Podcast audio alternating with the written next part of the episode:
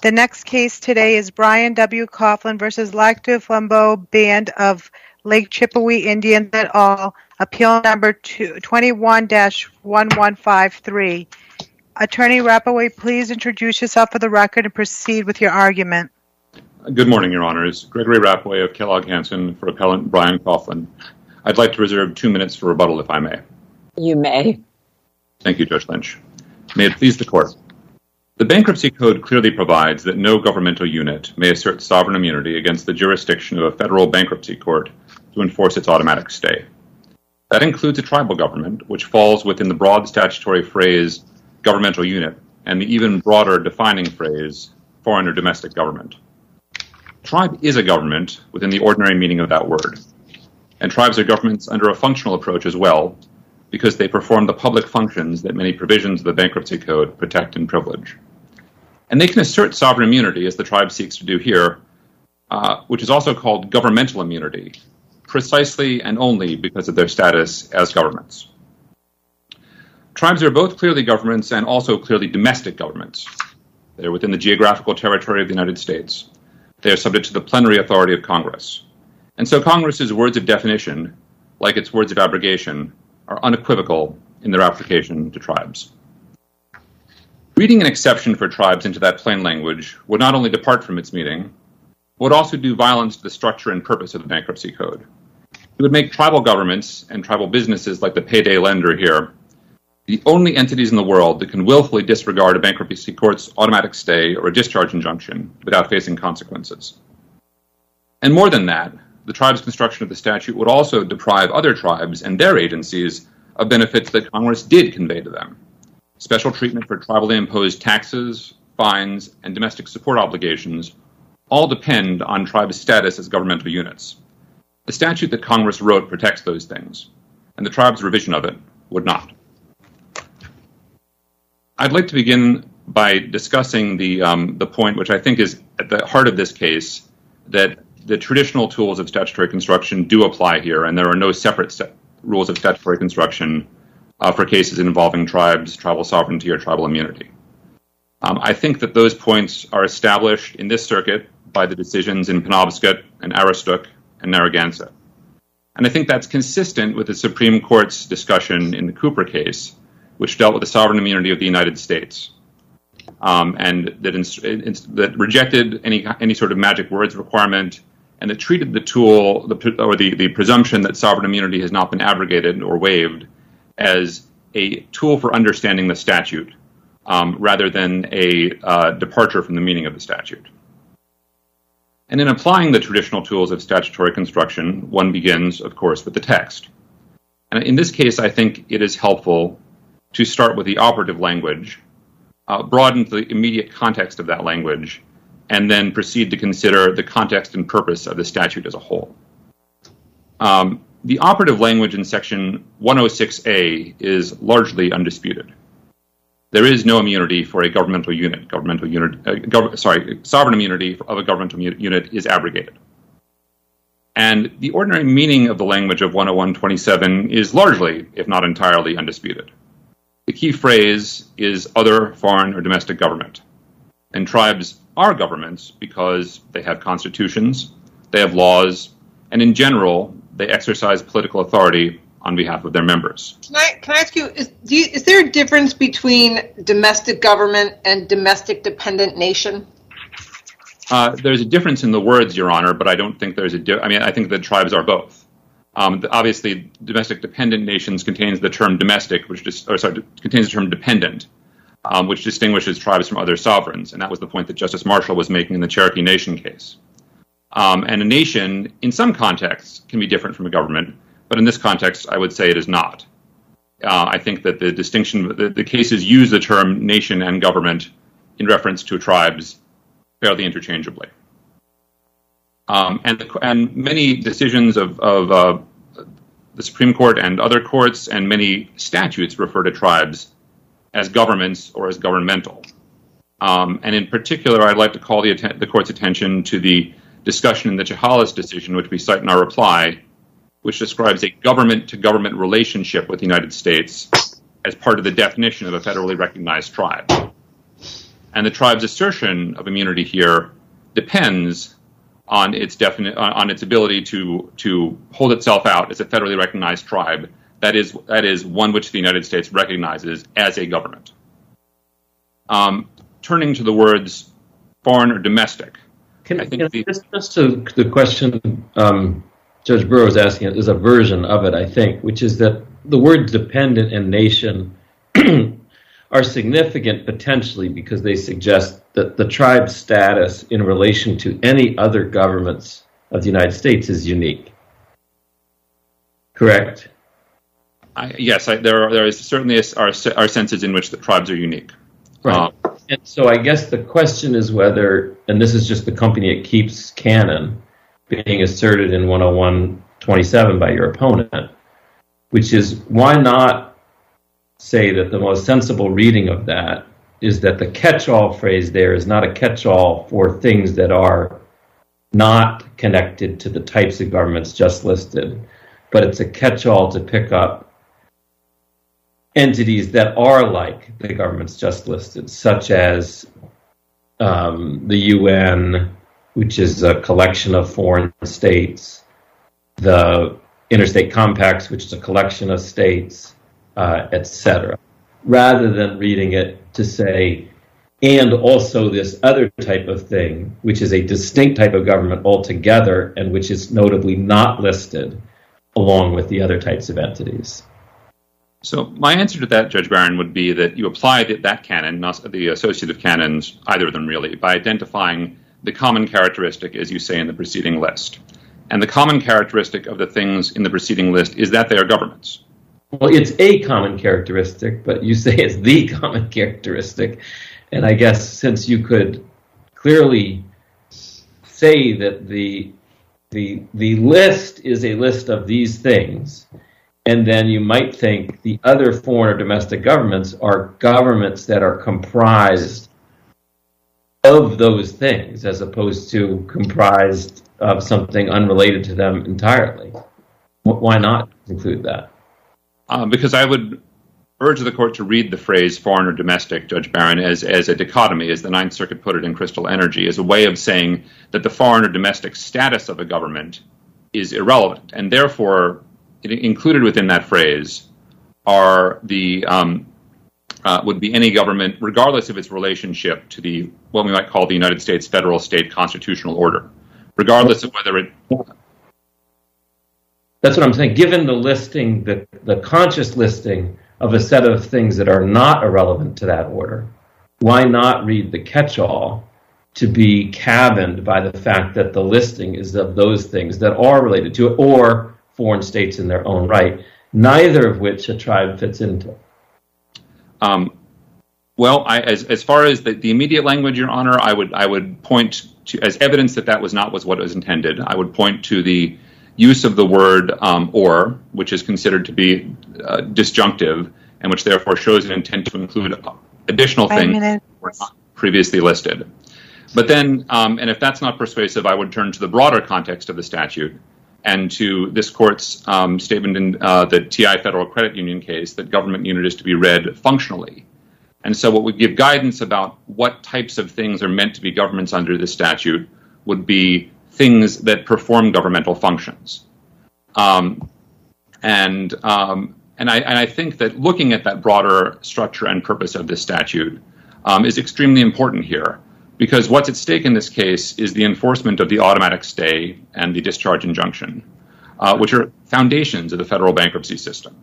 And the historical roots of that system go back precisely to the need to protect debtors in the courts of a single sovereign, regardless of whether multiple sovereigns might assert claims against them or might um, attempt to enforce various creditors' claims against them. Um, and, and that not only protects debtors, but also protects creditors because it avoids the race of diligence that would otherwise ensue uh, because other creditors would need to ensure that a creditor, such as the payday lender here, was not able to get the assets of a, debtor who might not be able to pay all of his or her debts. Um, and then, too, I think that you would read governmental unit to include tribes because it, in so many ways, in the Congress, in the bankruptcy code, Congress um, recognized the importance of giving special protections to governmental units. That's one of the points I raised earlier on, but I'd like to expand on it a little bit. The code does provide special treatment for taxes, special treatment for police and regulatory powers, special treatment for alimony and child support. And so if you look at a governmental entity like a tribe that does all of those things, and it is undisputed that tribes do all those things, this tribe in its constitution its laws does all of those things, why would Congress have wanted to exclude the tribe? Right, that um, before 106A was enacted, 10127 in its current form was already there. Uh, that's correct, Your Honor. And do we have any case law pre the enactment of 106A that would arguably have informed Congress as to whether tribes were um, relying on the definition of 10127, say, to get priority with respect to debts, um, with respect to their ability to take advantage of the exception to the stay or the like. Is there any prehistory to 106A about how 10127 was construed with respect to tribes? I do not have a case for that proposition, Your Honor. Um, I think that I, I, would say that the statute should still be read as a whole, as it re, as it stands today, and, and that we would would presume that Congress would have been aware that tribes are governments and would be and would receive the special benefits and protections as well as the special obligations that go but to government. You're saying at least at the time Congress enacted 106A, it's not as if there was a body of case law that would have indicated to them that in keying 106A to 10127, they were necessarily adopting a view of 106A that would apply to tribes, other than just the textual points you've made. It's not as if there's a background history indicating that the code was operating in a way in which tribes were being treated as governmental units.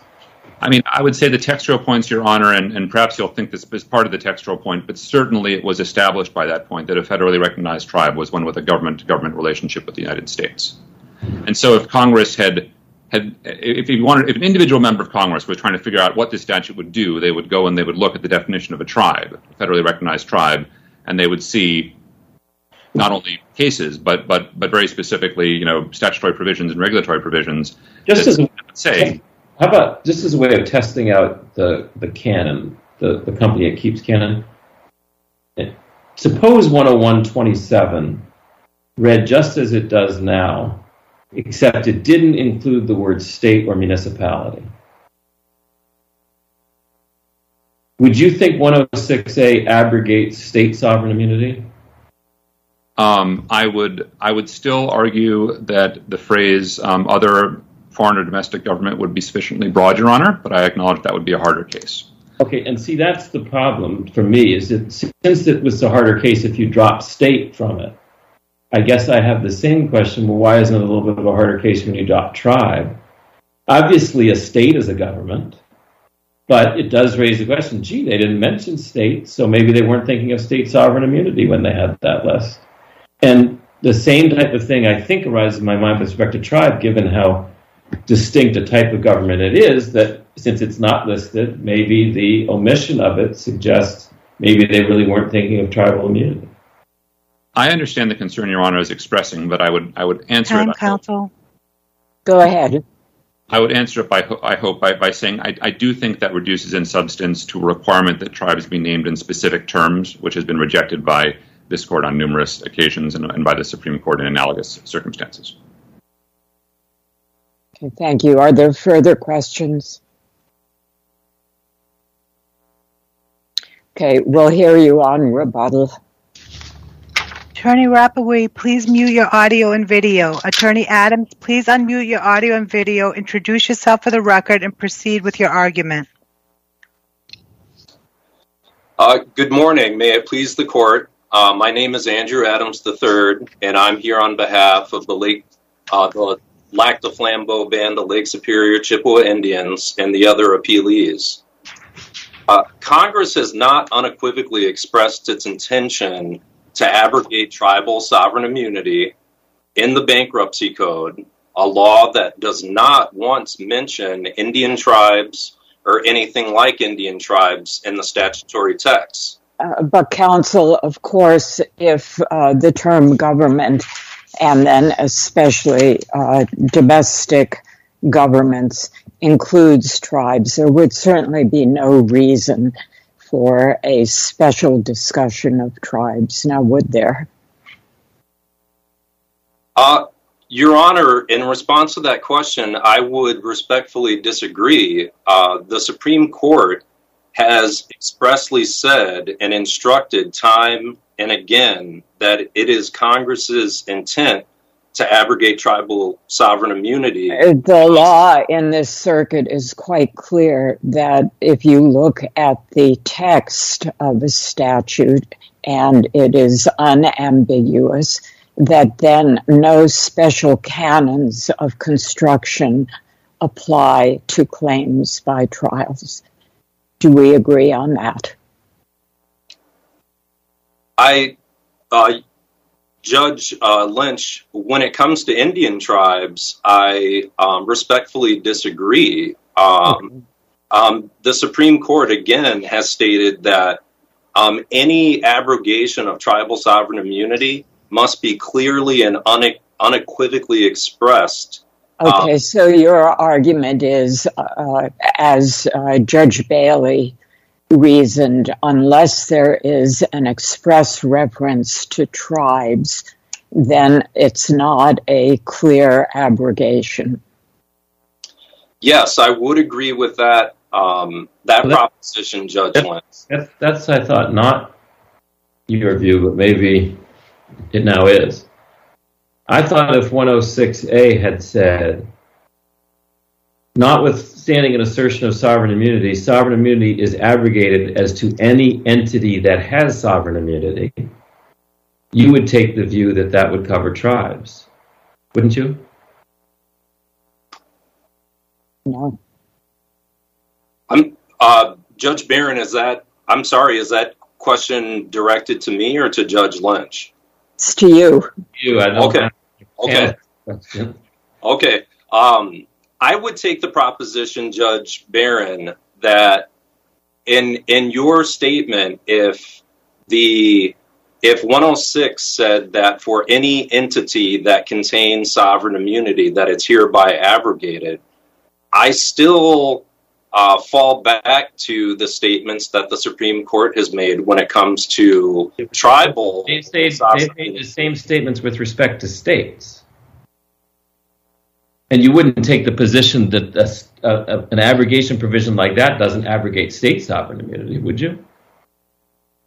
Uh, I, I wouldn't necessarily take that statement, but when it comes to tribes, But the tribes don't have more protection with respect to their sovereign immunity than states do. There's no authority for that. um, no, I wouldn't take the standpoint that there's a proposition to support that statement. My my argument, though, is that Congress knows how to. No, they also know how to reference states. But if the statute said sovereign immunity is abrogated as to all governments that have sovereign immunity, you're telling me that that would not abrogate sovereign immunity for a tribe? Well, okay. Um, thank you for that clarification. I, if if the if the statute said expressly that it applied to all governments, and I think the key phrase is all, then yes, I believe that there could be an argument that it does apply to tribes. But in this situation, we don't. it says all domestic governments. I'm sorry, you the connection. Uh, If it said- If it said all domestic governments, sovereign immunity is abrogated for all domestic governments that have sovereign immunity. You would say that does or does not apply to tribes? I, um, Judge Barron, I guess I'm being extremely like stubborn when it comes to this point, but I, I fall back on the proposition that the Supreme Court has instructed. Suppose I disagreed with you that there has to be an express reference to tribes any more than there has to be an express reference to states. Can you win? I do believe that I can win if the statute never mentions Indian tribes, and there is no evidence that Congress unequivocally expressed its intent for it to apply to tribes. Okay, why don't you explain why the reference to domestic government shouldn't be read to be the unequivocal intention without simply saying that because the words don't mention tribes, that does it? Well, and I think it goes back to the line of questioning, um, Judge Barron, that you asked of the appellants concerning um, the the unique status of Indian tribes. I um, would argue that tribes, and and you mentioned domestic uh, dependent nations. I believe that Chief Justice Marshall, back during the Marshall trilogy, used that term and and crafted this very unique under American jurisprudence, this very unique legal um, identity and status for tribes under American jurisprudence, and that continues to today, as evidenced in Bay Mills and um, the United States versus Dion, and, and in Kiowa, where the Supreme Court has consistently upheld the unique status of tribes and their unique um, sovereign immunity from suit um, in, in, in contested actions. Mr. Adams, if I have understood the argument, you would say that if uh, well, no, you actually wouldn't agree with this, that if the statute referred to uh, domestic uh, dependent governments, and it is the omission of the word government, um, uh, you nonetheless would argue that's probably not quite enough. Is that correct? Judge Lynch, um, that it is correct from the standpoint that, again, I would argue that Congress knows how to abrogate tribal sovereign immunity. Okay. Yeah, thank you. Um, let, let, me. Uh, why should the word dependent be used to carve out an exception to domestic governments? Because the very nature of the term dependent is that the sovereignty is always subject to what Congress uh, wants, and uh, that if anything, the clause, uh, sorry, the clause dependent used in the case law but not in the text actually supports abrogation here.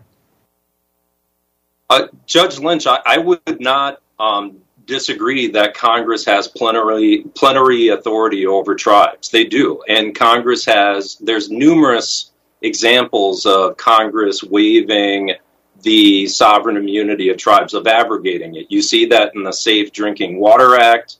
You see it in a number of other um, statutes, but uh, various circuit courts, um, the Eighth, the Seventh, the Sixth, in numerous cases, in Meyers and in Buchwald, um, have um, taken cases, whether it was the bankruptcy code or the um, Fair and Accurate Credit uh, Transaction Act, where there's no mention of tribes, there's no mention of anything like tribes, and they have upheld the proposition that Congress's lack of mentioning tribes is evidence that Congress did not intend for those statutes to abrogate tribal sovereign immunity.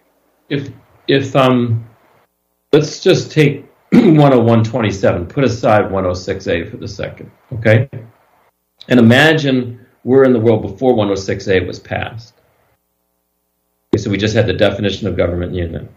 And the question in the case was a tribe trying to take advantage of the priority benefit that the code gives to government units with respect to certain claims. Okay? Yes, sir.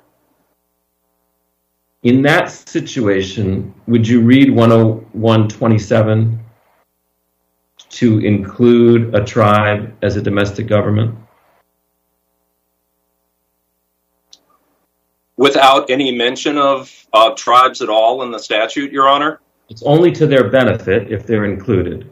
There's no question of sovereign immunity.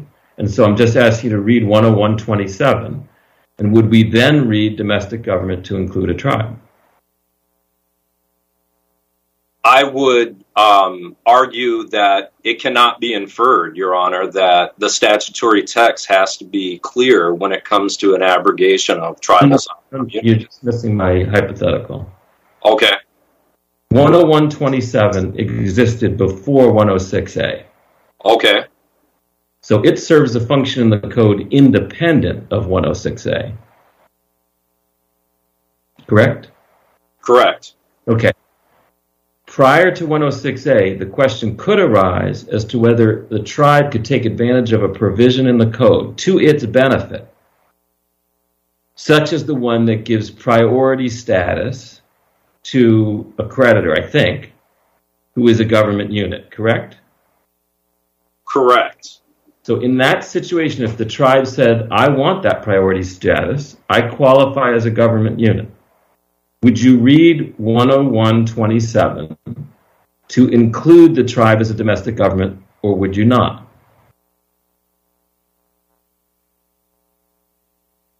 I uh, I don't know if I would read a tribe as a as a domestic government if the statute doesn't explicitly include uh, tribes in that hypothetical. I, I, I, and I apologize for being stubborn and obstinate, but I well, don't understand why you say that because the reason you were giving for me about not reading it was that sovereign immunity protections require it to be clearer. But the hypothetical I'm giving you, there's no sovereign immunity canon in play. Tribes not subject to having their sovereign immunity abrogated. They're just getting the benefit of priority status as a creditor. And they can only claim that benefit if they qualify as a government unit. So I'm just asking you under 10127, do they?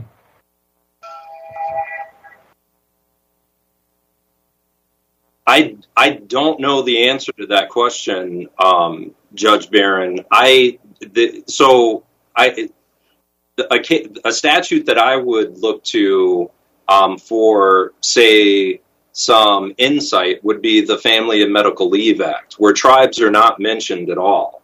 Um, they're not mentioned at all in that statute, and there's a question as to whether tribes have to have to adhere to it um, despite the fact that they're treated as governments. You, you, you want to give examples in which their immunity would be threatened, and I want to give examples in which it would not be, and yet they would still benefit from being treated as a government unit, because that helps us take away the issue of the canon regarding sovereign immunity and allows us to just focus on the text of government unit and what it means.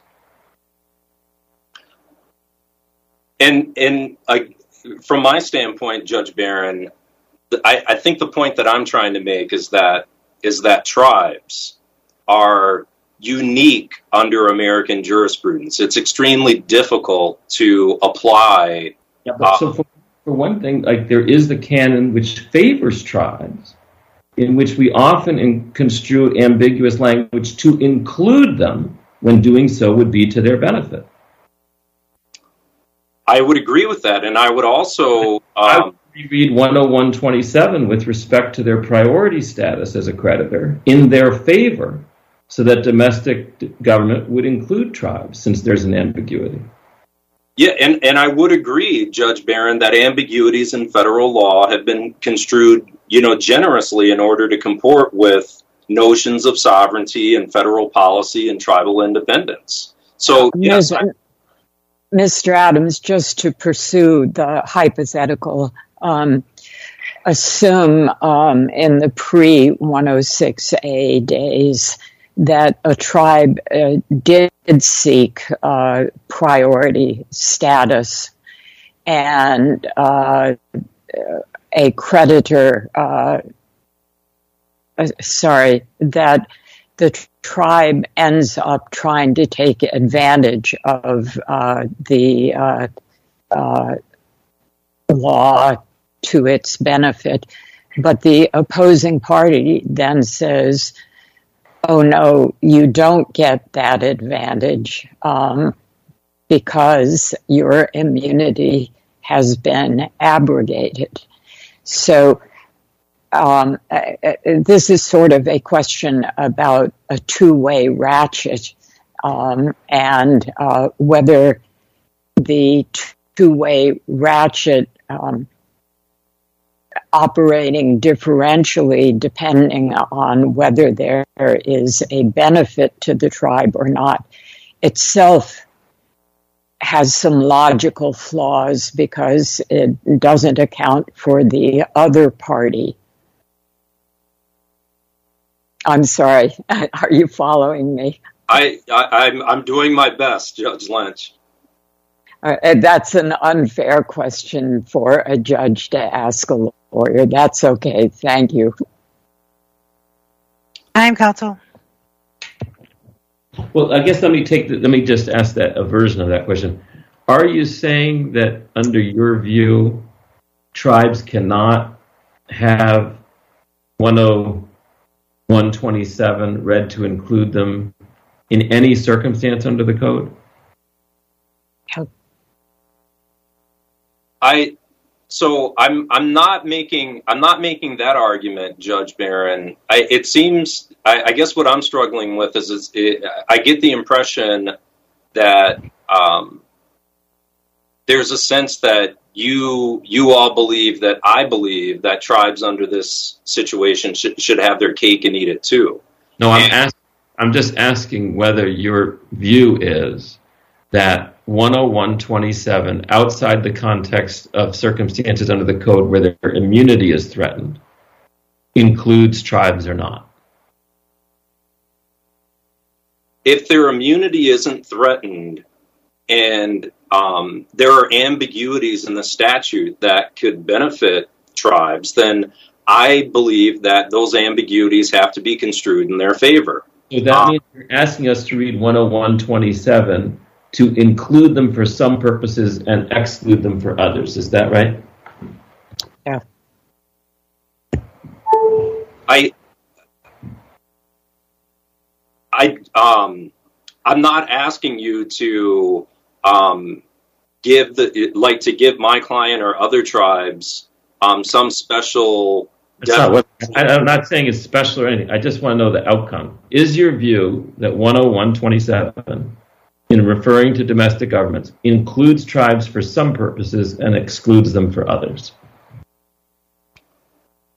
No, I, I'm. I, my argument is is that if if tribes are not mentioned specifically in that part of the statute, then if it's if it's to a benefit, if it's to a detriment, it cannot be held against them. If it's to a benefit, I guess that's up for a court to determine whether it applies to them or not.